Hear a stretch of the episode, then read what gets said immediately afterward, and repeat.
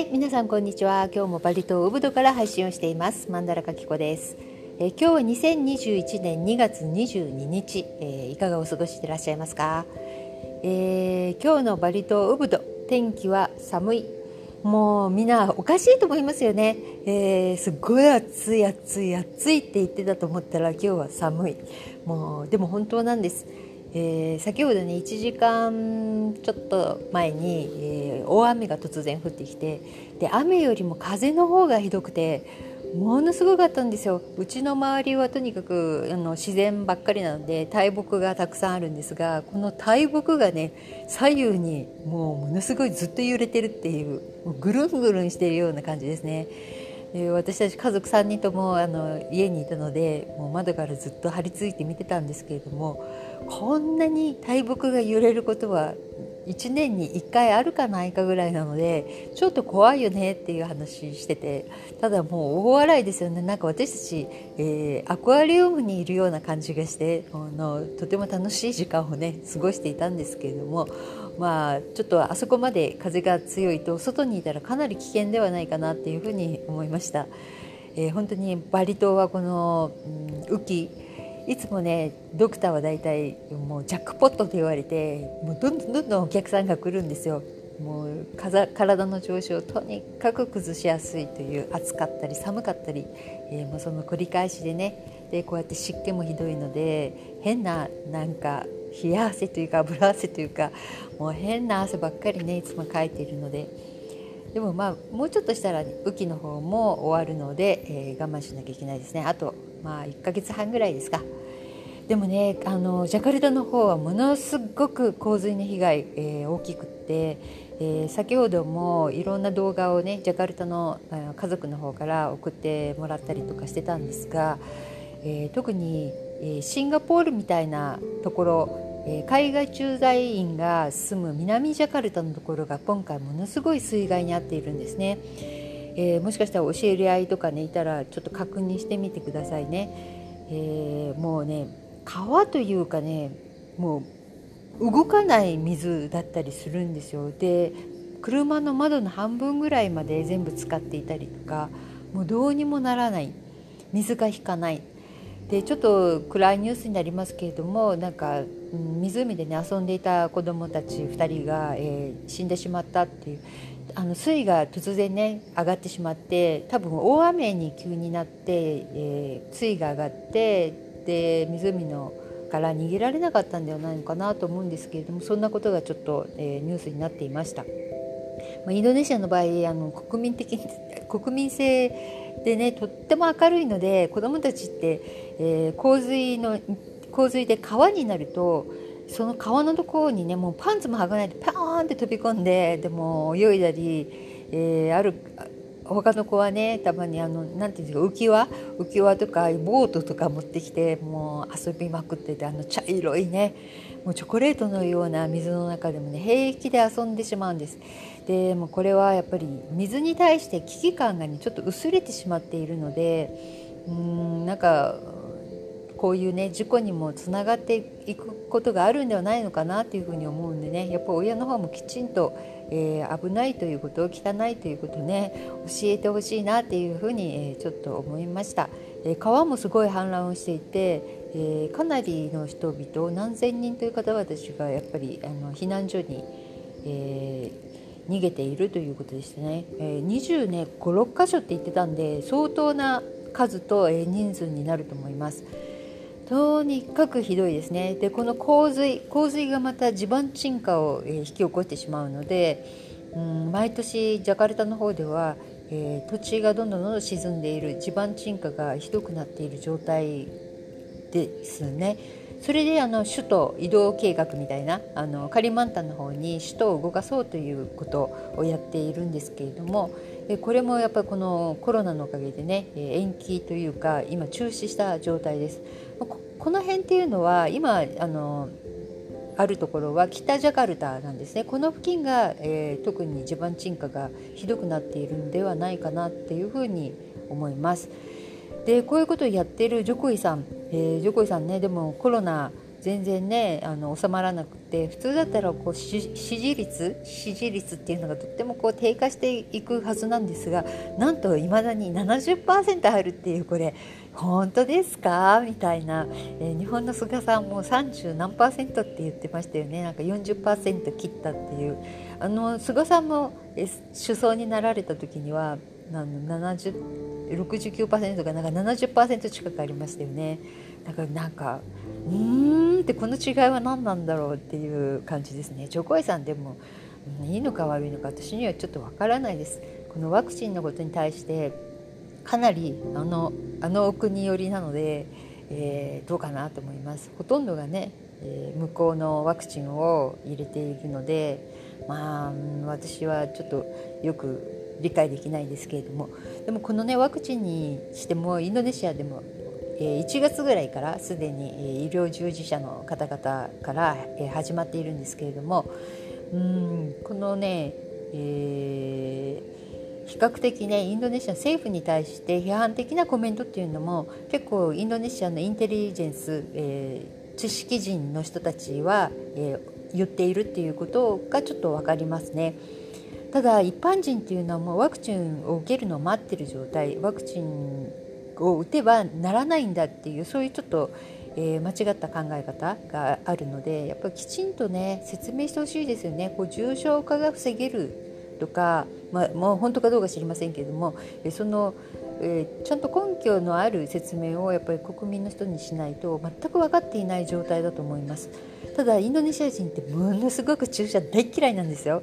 もう絶対もう注射打つ時って泣きますからね大人でも。私何回も病院で見たことあります。私はもう病気ばっかりインドネシアでしているのでしょっちゅう病院に行くんですが何回も見たことありますウィーンって言っていいおじおじさんがねもう涙して嫌がってたりとか無理やり押さえつけられたりとかしてますからでもこのこれでもねワクチン打てば自分はうんかからないし仕事もできると思ったらみんなやっちゃうのかもしれませんね。まあいいなんかこうカモみたいな感じもしますけれどもこの間ちょっとなんか言い忘れたんですけれどもウブドでね私 PCR 検査をドライブスルー式でやってるのを初めて見かけました。もしかしたらずいぶん前からやってたのかもしれないですけれども私がウブドに行く範囲ではね一度も見たことなかったです、まあ、めったに家から出ないですからね,、まあ、知らなかったのは私だけなのかなってちょっと思ったんですが、えー、場所はね私が見たのは、えーパえー、プンゴセカン。のパノラマホテルというパノラマホテル、えー、大きなホテルのね前あたりでやっていました。結構何台も車が連なっていて、えー、防護服を着た方がねこうあの車の中の人に、えー、のどしんこにこう何か入れてるような感じのものを見かけましたね。ああいうことをバリでもやってるんだなっていうちゃんと案内してほしいなって私が知らなかっただけなのかなとも思いますけれども。で他にはねあのバリの空港、えー、電波サールですね。電波サールの空港がなんか営業時間を短縮するっていうのも出てましたね、えー、夜の20時まで、えー、営業時間なるそうです。私これ読んだ時にえー、営業時間って空港ってあるんだ。国際空港なのにと思ったんですけれども、まあ、今回一応短縮ということで営業時間って言ってるんですかね。えー、一応ね多分人件費の削減とかやっぱり節電なんじゃないかなっていうふうには思いますね。いつまでとかいうのも全く書いてなかったです。なんでこういうとこはっきりしないのかなと思うんですけど多分決めないで、えー、とりあえずしばらくやろうっていうような感じなのかなという。あと昨日言っていたあの、えー、活動規制をなんかもうちょっと延長するっていう話はどうも本当みたいですね。えー、主人もニュースの方で見たと言ってました。ただこれねいつの間にか変えなそうならなかったとかいうこともあるので一概に絶対というのはまだないんですね。なぜかというと、えー、エンバシー領事館の方からメールをもらっていないので、えー、まだどうどうなのかなという感じですけど一般的にはなんかそういう話が出回っていました、まあ、もうちょっと長くねかかりそうですね。ね本当にもう困りますよね。で他のねニュースをバーッと見ていたらなんかすごくちっちゃい記事になってたんですが主人が「えー、そうなの?」って知らなかった記事がありました。それはねとってもこれ重要なことだと思うんですけれどもすっごくちっちゃくなってたってことはやっぱりずるいですよね。その内容はね、えー、西側の方で警察官とかそういう交換とかの人たちが12名拘束されたっていう記事なんです。この時点でなんかおかしいです。匂いますよね。この人たちだから多分記事ちっちゃいんじゃないかなと思ったんですけれども、えー、しかもですよこの方たちは12名もみんな麻薬を使用していた疑いがあるっていうことで拘束されたっていうんです。これっていうのは外国でこんなことがあったらもうトップニュースですよね。もう全部の、えー、テレビ局もうこればっかりをやるんじゃないかっていうぐらい大変なことだと思うんですけどなんかほぼなかったみたいな感じでただきちんと、えー、小さな字でしたけど載っていたのでちょっと今日お知らせしました。でツイッターをねさっきちょっとガーって見てたら何回か見かけたので皆さんも知ってらっしゃるかもしれないんですけれどもなんか今はねビザがなくても、えー、インドネシアで口座を開設できるっていうことが書いてありました。えー、BN BNE というね国営銀行があるんですけれども一番大きいところですね、えー、そこで、えー、パスポートとかマイナンバーとかお金があれば、えー、口座が開設できますよって書いてありましたねで口座を開設するなんか業者さんとかを通してやると費用が1万5000円ぐらい払うと、えー、や手伝ってくれますよってことですね。なんかちょっとでも怪しいのかな？大丈夫なのかな、まあ、インターネットの方になんか詳しくいろいろ出てるみたいなので、えー、気になる方があったら、えー、ご自身でちょっと調べてみてくださいね。ただなんか無職とかすで、えー、に退職者の方っていうのはなんか書類を書く上で、えー、ちょっと難しいと書いてあったんですけどこれでもこの業者さんを返したら多分適当に書いて出してくれるんじゃないかなと思います。なぜかというと講座は私この間、えー、プライベートの、えー、国営ではないところで開いたんですけれども、えー、そこの時私はただの主婦でも全然平気でしたので、え適当に書けば問題ないと思います。多分ですね、え絶対ではないですあのそれは相談してみてくださいねこのなんでビザなしで口座開設がしたい人がいるのかっていってやっぱりルピアのがいい時にねいっぱい両替してそれをインドネシアの銀行に置いていくと利子がえー、たくさんつくんじゃないかと思われているんじゃないかと思いますが、えー、秘宝です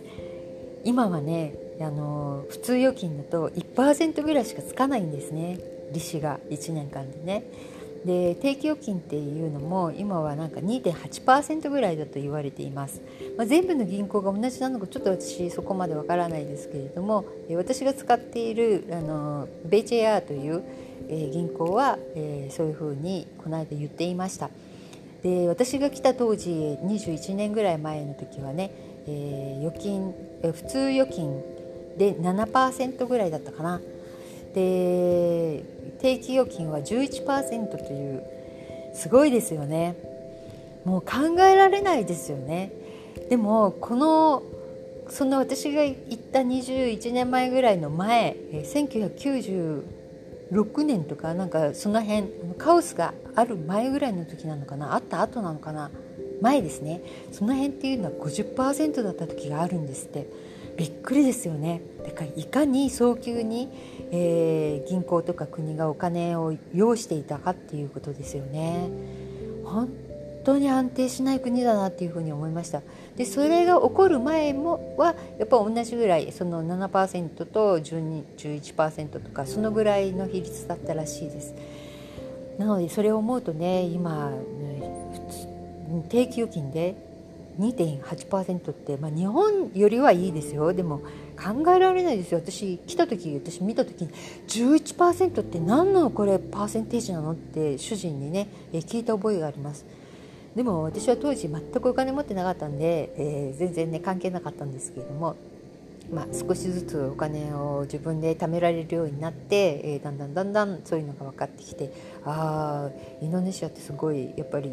利子がいいんだなっていうふうに思いました。ただ今はねルピア127とか128ぐらいレート出てるみたいですけれどもその、うん、利子だとねどうなんでしょう。あと安全性どうかはちょっとわからないですね。私もあまり銀行の口座に入れないように今していますね、まあ、そういったわけで、えー、まあいろいろ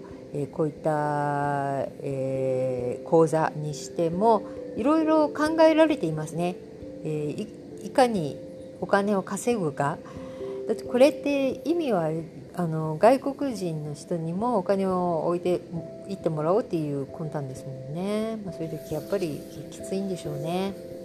でなんかさっき大学っていう話をしててちょっと思ったんですけれども、えー、2年ぐらい前にね、えー、息子が大学に入った時にいろんな書類を書かされたんです。で書類というよりも、うん、なんか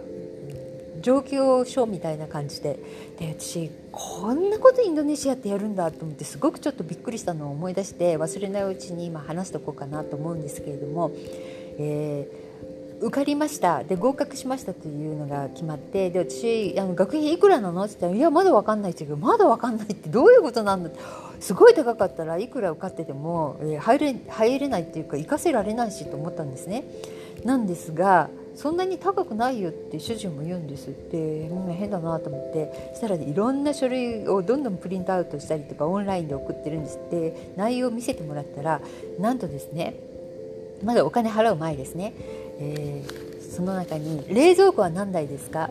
えー、メーカーは何ですか？っていうのからメーカーと台数を聞くのが、えー、電子レンジとか、えキッチンの数あとコンピューターの台数メーカー携帯の台数メーカー、えー、そういったもの全て聞かれるんですね。浴室は何個ありますか？で部屋数は何個ですか？で客室はありますかとか。でバスルームだったらバスタブがありますかとか。そういうえお金を贅沢品に使ってるかどうかっていう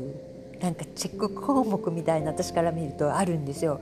でもっとねいやらしいなと思ったのが、え電気料金は1ヶ月いくら払っていますか？そしてワット数はいくいくらですか、えー、あと車の台数で、えー、何の車か？種類車種は何ですか？車種ですね。車種は何ですか、えー、バイクも同じく台数と車種。で何年に買いましたか？で家の前から、えー、家が入るように撮った写真を送ってくださいそれも2枚か3枚。そういう指定をしてくるんですね。でもちろんあのそれはあのこの親の収入っていうのは中学もあったし高校もあったと思うんですねそれにやっぱり応えるっていうまあみんな少なめにもちろん書きますようちももちろんね、まあ、そんなに1台でいい1台でとか、えー、そういうこと書きますけれどもうんって。で息子はねもし家に来ちゃったらどうする？って言ってなんか来る人もいるんだってって見にって言うからもう来たら来たでいいじゃないかみたいなどうせ来てもねあの疑われても何でもうちは高いに決まってるってなんでかっていうと私外国人。名前見たら分かりますよね。で私はもう国籍をこっちに移してあるので正式にはねあのもうインドネシア人なんですけれどもでもで向こうから見たらそんなの書類見なきゃ分かんないわけですから名前まず見て外国人。で主人もバリ人の名前ではなくて普通のインドネシア人なんで、え名前が外あの外から